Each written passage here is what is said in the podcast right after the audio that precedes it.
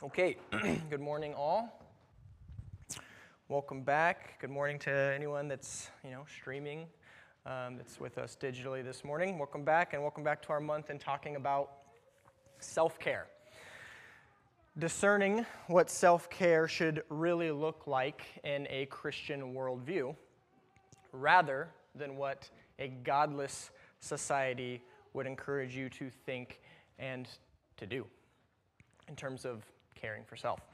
Uh, recall, if you will, what we've you know, been talking about up to this point, what we talked about in the first week, the medications that even our, what we what we call our brightest minds, you know, uh, doctors and psychologists and psychiatrists and, and life coaches, um, these medications that people like this, our brightest minds, prescribe, which merely serve as distractions and diversions from you know, the real problems that we all face in our daily lives.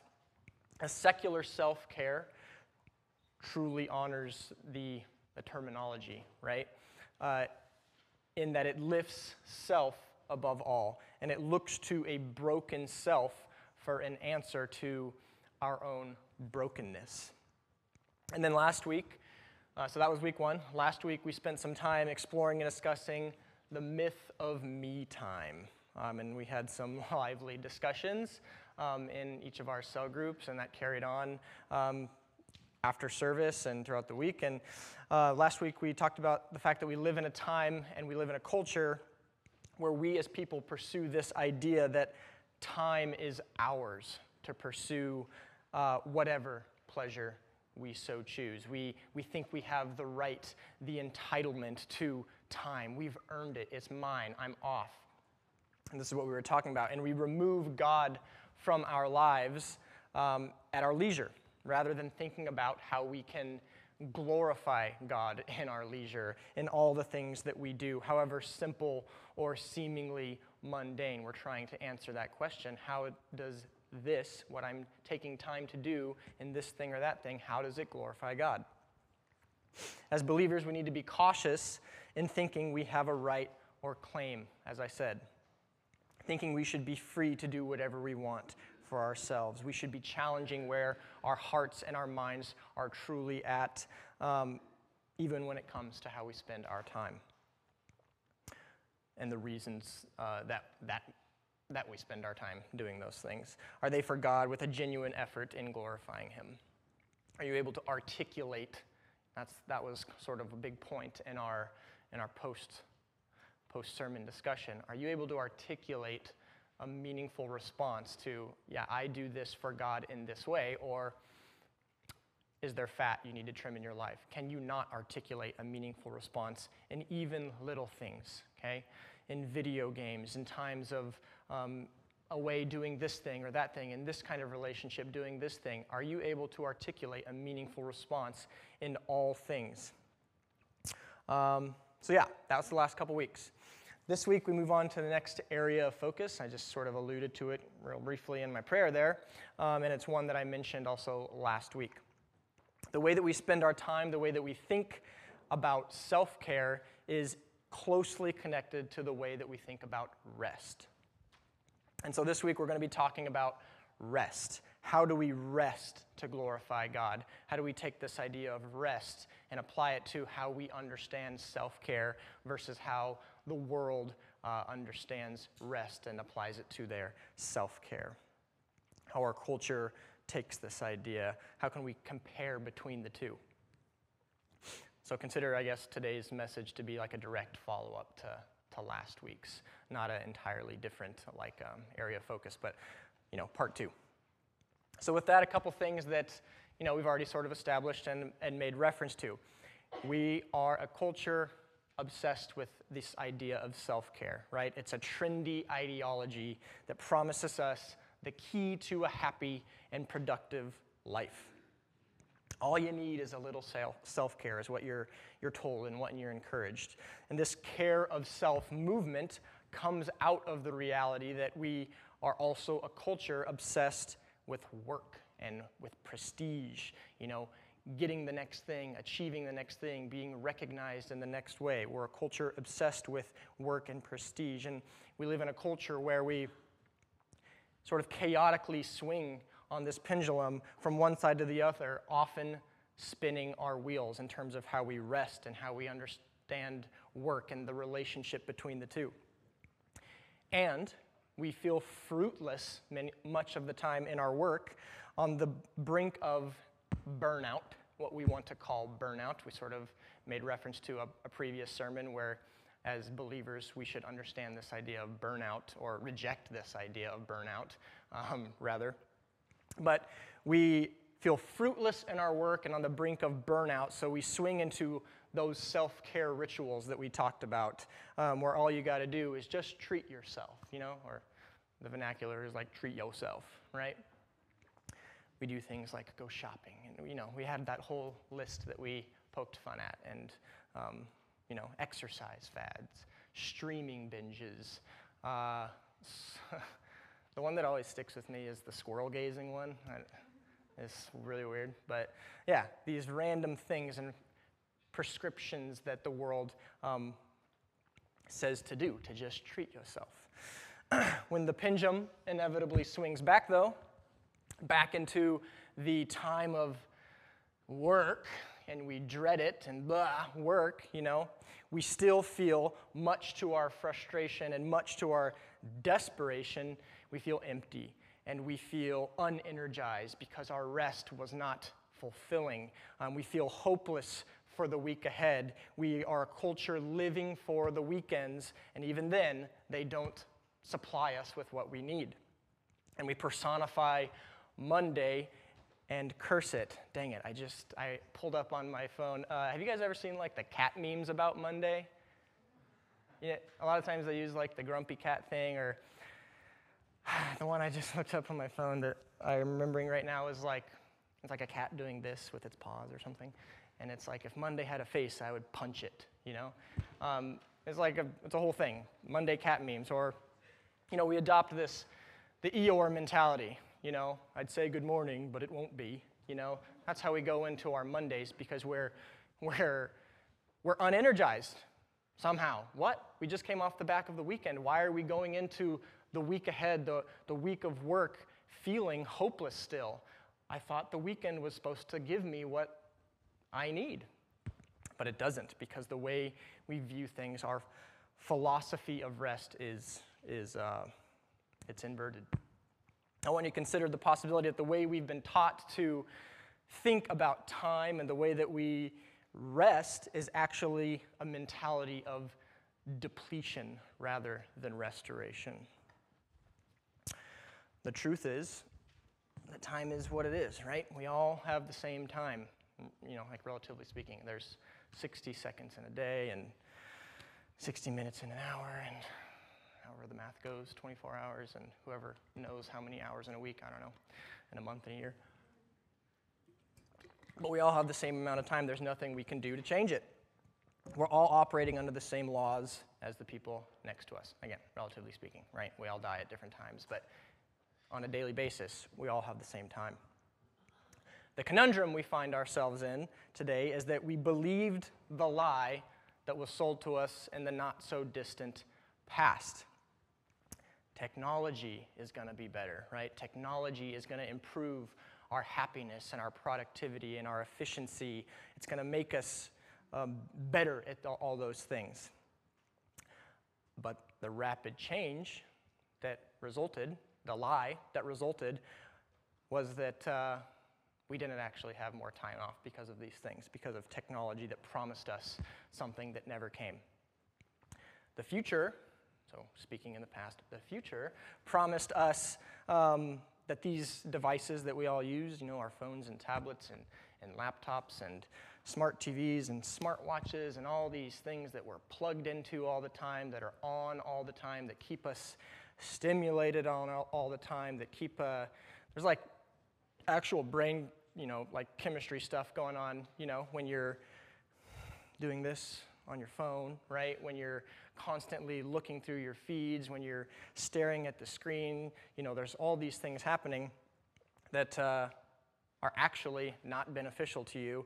The lie was that all these things are going to improve you. They're going to make you more productive. They're going to make you healthier, right? And that's ironic because I feel like more and more You're seeing studies that come out that saying, you know, this blue light is damaging your eye in this way, this is making you desensitized in this way, and you're not actually healthier. Your total health is not improved, despite the lie that was told to us, um, as I said, not so long ago. as a culture, our lives are even more chaotic than before. And the hustle to do more has only increased, right? We don't have more time off. We don't have more times of rest. We take our, you know, our offices essentially with us, right? Um, I know John can speak to this. Um, like this last year was crazy for you know someone like him who's in contact with lots of people and emails all the time, and you know the normal workday back then was you know whatever you know nine to five is the traditional whatever that we, we look at for a normal workday. Nowadays, we're responding to things the second we wake up. We're responding to things the second we go to, to the last second until we go to sleep, and so on and so forth. We wake up in the middle of the night to go pee, and we've responded to something. We're always on. We're not resting. You know, the lie has been, uh, has been sold. We bought it. We, fall, we fell for it hook, line, and sinker. And we wear the busy, as I said last week, we wear the busy like a badge of honor. You know, like if we're in the military and you see all their little their little colors that mean all kinds of things. Um, busy is right there. It's an achievement unlocked, right? The rhetoric of I'm so busy, I'm doing so much is becoming the first thing, like we talked about last week, the first thing that you hear someone say in uh, opening up conversation with them. I'm so busy, uh, but, but so good. Busy is culturally good now. That's how it's seen. Busy, but so good, doing so good, this is the cultural DNA today. God forbid we, we try to be still and we try to rest and really understand what that means. And to be fair, it's hard. You know, it's hard with all these things that we deal with, and um, I'm not up here to like to- throw total shade on technology, and it's good for many things, obviously high technology we're using right now to like reach other people. You know, like my point isn't that technology is sinful and don't use it, but we're we're even more busy than before, despite the lie that we were told.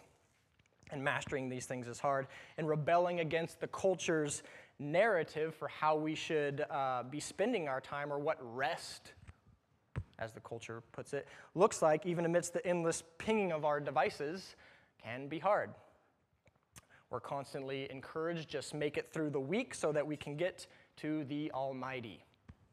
Not God, but the weekend, you know, our, our day off. We dread Monday as if it's a cruel person and uh, worship the weekend as if it's a God.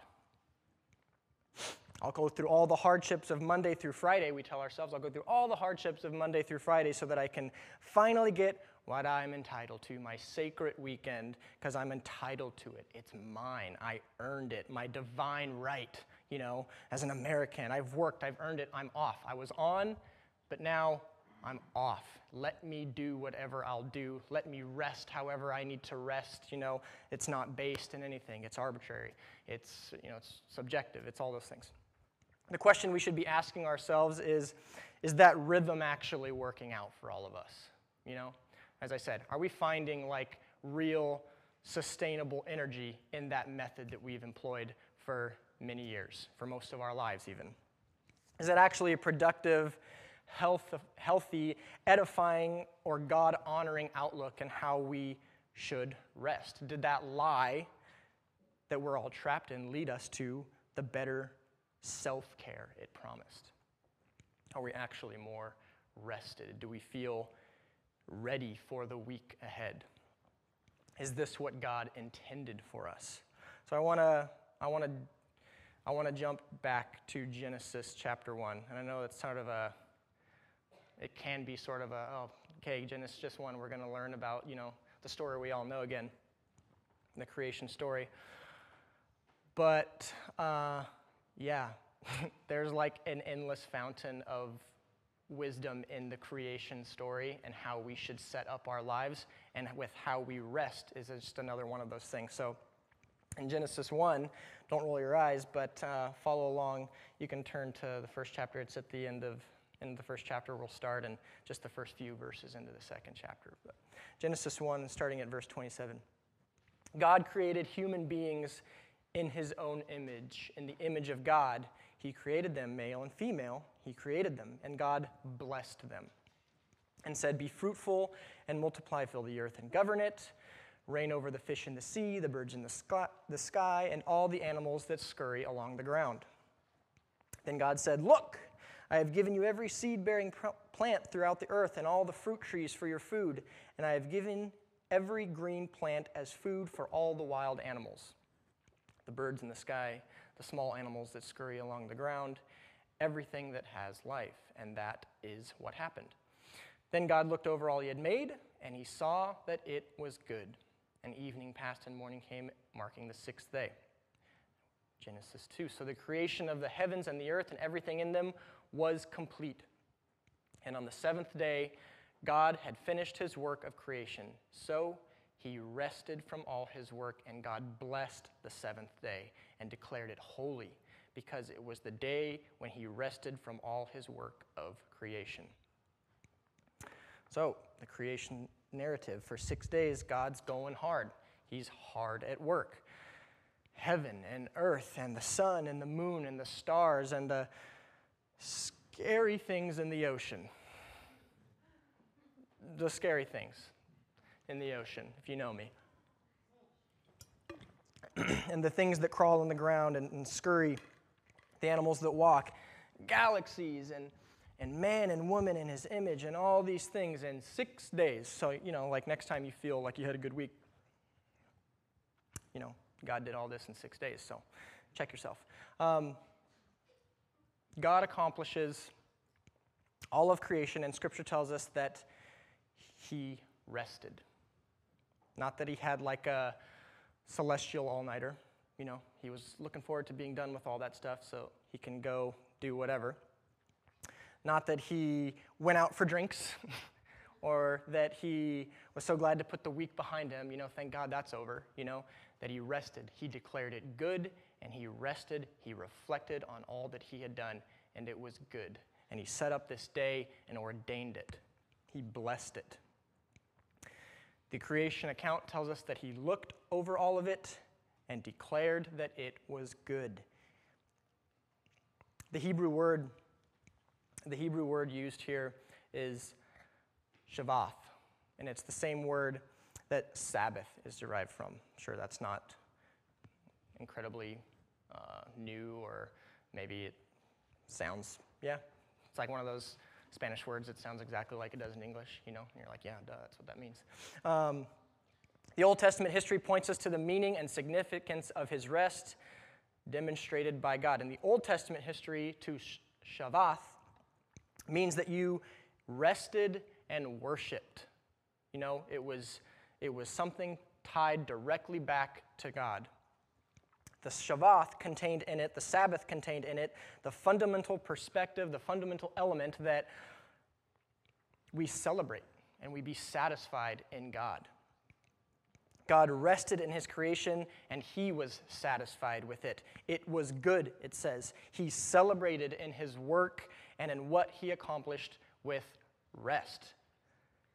Already you can see, you know, the stark contrast and how the culture hijacks the idea of rest for self, for care of self, compared to how God lays it out first. We rest and we want to make sure we're all we're good. You know, we look to self first. We don't rest and look to God and reflect on God and celebrate in God and, and remember God, right? We don't fear the Lord in our rest. In the very creation account, God weaved in to the fabric of existence the rhythm of rest. He blesses three things in the creation story. If you were paying attention, well, I guess I didn't talk about when he made the animals, I started at man, but he blesses three things in the creation story. He blesses animals, he blesses man, and he blesses the day of rest.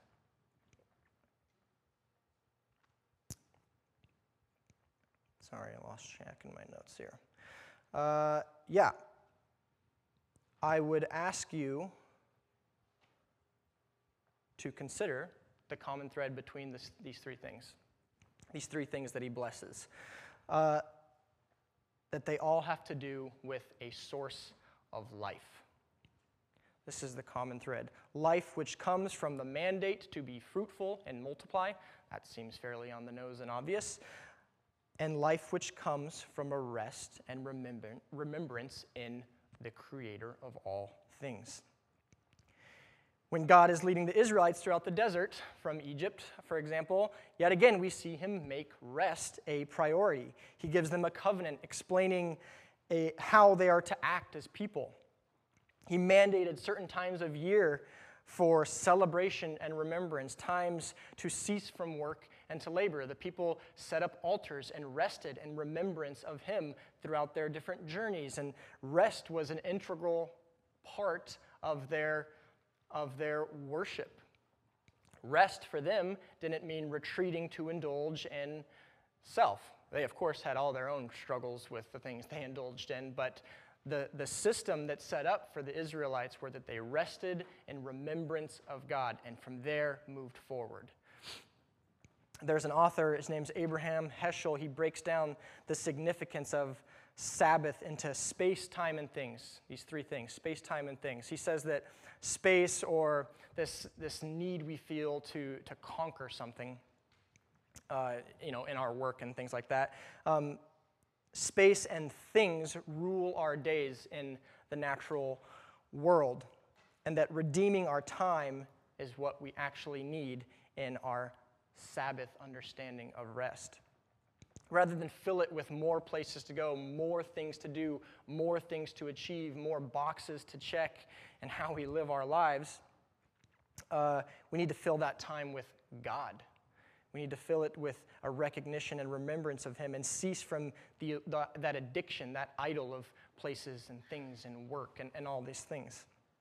Techniques and methods or any other you know, idol that supplants God in our daily lives. And he says in this book that he wrote called The Sabbath, he says, The Sabbath is the most precious present mankind has received from the treasure house of God all week long, we think the Spirit is too far away from me, and we succumb to spiritual absenteeism. And on our best days, we pray that God sends us a little bit of His Spirit, but not so on the Sabbath. On the Sabbath, the Spirit stands before us and pleads for us, accept all excellence from me. I like that snippet from his book. One of the, one of the fundamental and necessary ways of life that Moses received on um, Sinai when the Lord gave him the, the Ten Commandments was to remember and observe the Sabbath day by keeping it holy. You have six days each week for your labor, for your ordinary work, but on the Sabbath day of rest, you dedicate it to God. A whole day dedicated to God in remembrance and celebration and contentment and peace in Him. The Sabbath isn't supposed to be seen as just another day off, you know? The secular world, of course, doesn't even recognize the Sabbath, but Christians ourselves, you know, we don't um, perhaps think of this day as fully dedicated to God. You know, we come to church and we've done our diligence and then we, you know, we're off. We're off mentally, you know, philosophically in our minds in terms of how we're resting and in remembrance in celebration of God. It's not just another day off. It's not a day where we cease working from our employers. You know, we're not getting paid. It's not a day just to do errands. We spend time running around. We spend time having fun, isolating ourselves and our indulgences. It's not just another day for that. We're called to worship, to celebrate, and be fully satisfied in who God is, what He's done, what He's doing. This is what we're supposed to think about when we rest. This is fulfilling. This is a different kind of rest than we see the world propagate. and as I like to do, to cut out the argument before it starts or to, you know, um, yeah, not waste time in conversation we don't need to have in our cell groups or something, you know, just to clarify my position. It's true we need to be careful when it comes to our understanding of this Sabbath rest. We see in the New Testament, for example, that the Pharisees got it wrong when they wanted to legalize this day of rest. You know, when they insisted on their impossibly hard to follow laws uh, regarding this, this time of rest and remembrance. They even tried busting Jesus' chops, you know, when he's out picking grain. And Jesus' response is something to the effect of, like, really? Like, grain with the guys, and you're gonna, you're gonna bust my chops over this? Like, I'm standing right in front of you. I'm your Messiah, you know? Like, I gave you this day of rest. This was a gift from me. They've taken it, they've accosted it, they've turned it into something they shouldn't. They've turned it into a way that they can seem, you know, holier than thou. You know, they've turned it into a, a an idol and a, a, a metric for how they can be perceived by man rather than what the gift was meant to be for man. man wasn't made for the Sabbath, the Sabbath was made for man. The Pharisees were only interested in the optics of it, you know, and that they be perceived as, you know, more holy or, you know, really righteous or whatever. They turned that day into their idol when their Messiah was right in front of them. And, and Jesus says, The Son of Man is Lord, even over the Sabbath. Like he's saying, Hello, like I'm right here. The Sabbath, again, was meant to be a gift, a gift of rest, and not a gift to exalt self, which is what these group of people did. Certainly not meant to be a gift void of God, which is what those people did, which is what we do as a culture. This gift of rest has been lost because I think I alluded to it last week, or just now, even earlier. Resting is intrinsically un American, right? I did talk about it last week, like compared to like European countries, even. You know, they have different work weeks and schedules and things like that. We know how to work, though, in America. We know how to work, we know how to play, we know how to party, we know how to compete, we know how to do a lot of things good. We don't know, though, how to rest. We don't know how to rest in a way that puts God at the focus and at the source. We don't know how to rest as a means of worship. And we place our identity in, in what we do and how we work and what we're working for and what we've done and what we've achieved and those boxes we can check and then how we're perceived as the Pharisees were doing. We place our identity there rather than what God has done, what God is doing, what God achieved in Christ, and how we reflect that so that He is given glory and worship. We've inverted rest from being about God to being about self. My point no, sorry.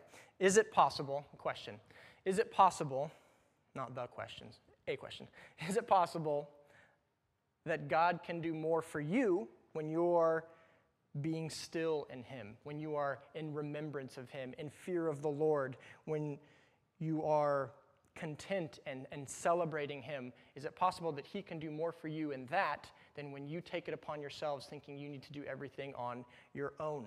by your own means, on your own time, for your own self. All these things we've been talking about. You know, I'm not, I'm not saying here like be lazy or something. It's not what I'm trying to, to the point I'm trying to make. Um, I don't think you'll find that in Scripture. You know, those who don't work don't eat, this kind of thing. It's not the, it's not the, the picture we get in Scripture. My point is, how often are you resting with this different perspective where God is your laser focus of reflection, of contemplation and consideration and, and, and calling and contentment and celebration in life and in your work and in your relationships? Is your idea of rest found in those things rather than the, you know, whole pamphlet of things that psychologists like to, like to uh, prescribe? You know, and this is something we should be doing daily. Absolutely. It's not something we're good at daily. Absolutely not. Um, it's something that uh, we can set a day aside to help us with this mechanism and this, this philosophy of the mind. And that's why we take this time on Sunday. But as I alluded to, do we really take the time on Sunday fully? You know, are we, are we, or are we checking it into a box? You know, are we, are we being too mechanical? We live in a culture where people, though, are we're, we're afraid of stillness. Uh, you know, again, the American conundrum. We're afraid of, of rest, to not be busy, to not be on the move, to not be going to the next thing, uh, working on the next thing, hitting the next benchmark. It's a source of great anxiety we all have, you know? We don't want to turn off our phone, even. Like, when's the last time your guys' phone was turned off? Like when it was in the box? Uh, Marianne says yesterday. Okay. Okay, guys, I get it. And there's a couple of you that are good. You know? Thanks, I got it. Talk to me in private. Uh, we like dread when that phone hits the red sliver and says 10%. You know, we're like in full blown red alert because that means we're, we're not going to be on, you know, busy, working toward the next thing. We kind of in, go into a meltdown when we forget our charger when we go somewhere for a night or a day or whatever. We're like, you know, like full blown Team America distress signal, right, Colin? America. Ah, that's what they do. Yeah, we, we freak out. We have this source of great anxiety because we don't know how to rest. We don't know how to be still in who God is. You know, the need to be accessible and needed and busy, that's not necessarily what God set up. That's not the rhythm He sets up. Um, it's not the rhythm we see in creation. It's interesting that when God created, He ordained this day of rest, He blessed it, and then the scripture narrative begins. You know, there wasn't a ton of work on man's part, there wasn't a ton of work and then rest. God created, He ordained this day of rest, and from rest, the scripture narrative begins. We start from a place of rest rather than from a place of work. And I think that's a significant inversion that we see um, going on today. It's a, it's a significant rhythm worth considering, I think. Uh, we work, work, work, and then we frantically try to grasp at whatever we think rest looks like in our, in our Saturday, Sunday, Friday, Saturday, Sunday, rather than start from a place of contentment and peace and goodness in God. The New Testament says this in John 15. Jesus says this I am the true grapevine, and my Father is the gardener. He cuts off every branch of mine that doesn't produce fruit, and he prunes the branches that do bear fruit, so they will produce even more. You have already been pruned and purified by the message I have given you. Remain in me, and I will remain in you. For a branch cannot produce fruit if it is severed from the vine, and you cannot be fruitful unless you remain in me. Yes, I am the vine, and you are the branches. Those who remain in me and I in them will produce much fruit, for apart from me, you can do nothing. Anyone who does not remain in me is thrown away like a useless branch that withers. Such branches are gathered into a pile to be burned, but if you remain in me and my words remain in you, you may ask for anything you want and it will be granted. When you produce much fruit, you are my true disciples. This brings great glory to the Father. If the Old Testament way of saying it is without resting in God, don't think you can work apart from Him, then the New Testament scripture would be saying, don't attempt to bear fruit unless you remain in Christ. Resting in this spot, union with the Lord first, is what fuels our work for the Lord second. And we can come from this place of peace and rest rather than frantically grasping at these secular mechanisms and methods and, you know, empty sources of fuel, the empty calories, you know, that the world provides. If there's anything to learn from this secular teaching, it's that the work, burnout, crash model that leads to a retroactive rest, rest from a deficit, it's unsustainable. You know, we can't, we can't be fruitful. We can't be as productive without first starting from God.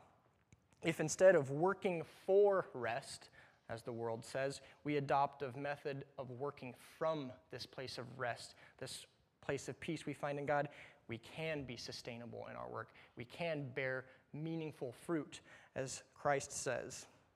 We can be content because of the source we draw upon. It's actual fuel, it's not empty calories.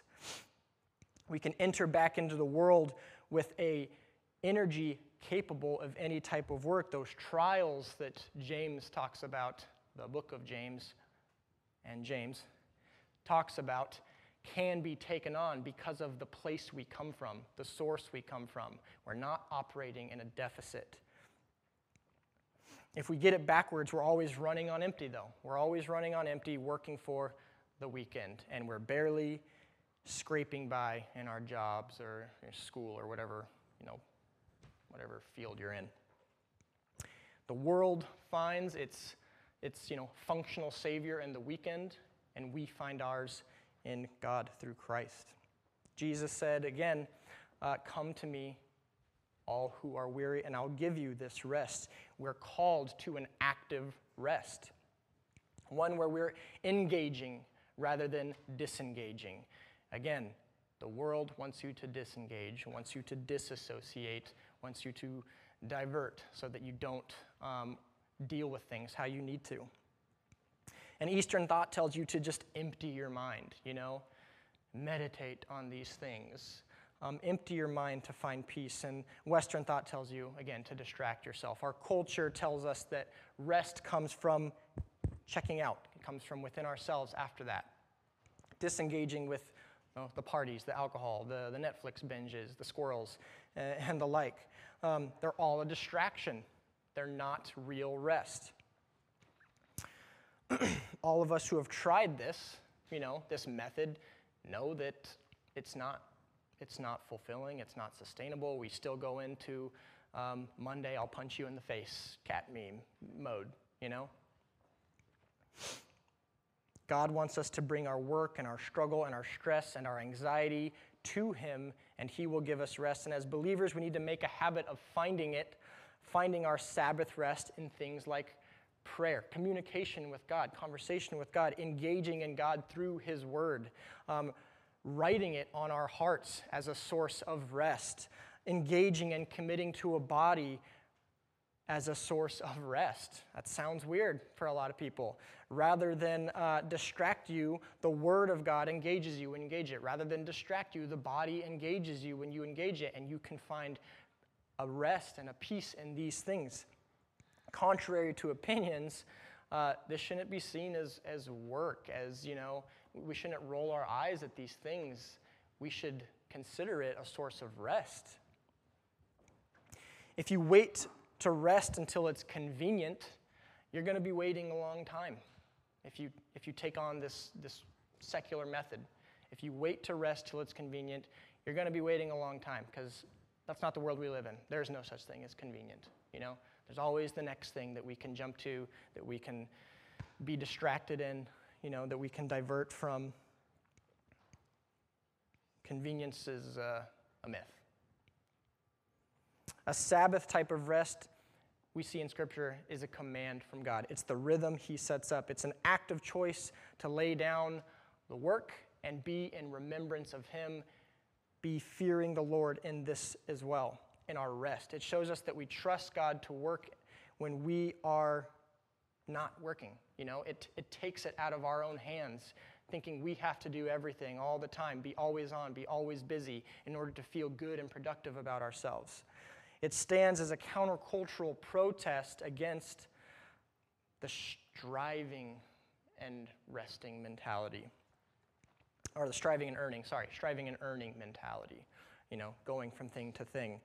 The self care prescription of rest can only be um, uh, sustainable, can only be sustainable if it's rooted in this rhythm that God sets up, coming from rest rather than trying to go toward rest. You know, the inversion we see. Only with God at, at, the, at the laser focus, right, at the foundation of our rest, are we able to bear meaningful fruit? Are we able to go into our daily lives and make it be meaningful and not dread it, you know, and not, not feel hopeless in our things that we're doing? So I have some questions for you guys about rest. what do you look to for your rest? What prescription have you been taking? How can you better orient yourselves so that you're coming from a place of rest in God rather than living in that deficit, you know, scampering to try to get, you know, the me time, which we know is a myth. That place of constant exhaustion. how can you better orient yourself so that you're coming from a place of rest and contentment and celebration of who God is and what He has done and who He's created you to be, the character and image you're created in? How can you better orient yourselves that you're coming from this rest rather than to a meaningless rest? Is your rest a distraction from dealing with your life? and if so, how? Fourth question How can you use fear of the Lord? To put it simply, how can you use reflection and recognition and celebration in who God is to be more useful in your daily lives, in your time, and in your school, and in your work, and in your relationships? How can you use this reflection, recognition, and celebration in who God is to be more useful? And then lastly, how do you celebrate your rest in God? How do you choose to move forward from Him in your daily practice? What sort of mentality are you taking into the world? Let's discuss.